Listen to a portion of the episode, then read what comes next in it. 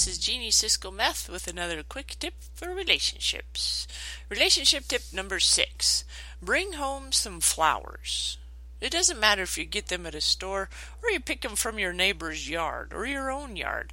Just bring home something that says, I thought of you today. It makes everybody feel special. And you'll get a little hug or a kiss. That's always nice. Thanks for joining me for quick tips for relationships. This is Jeannie Cisco Meth.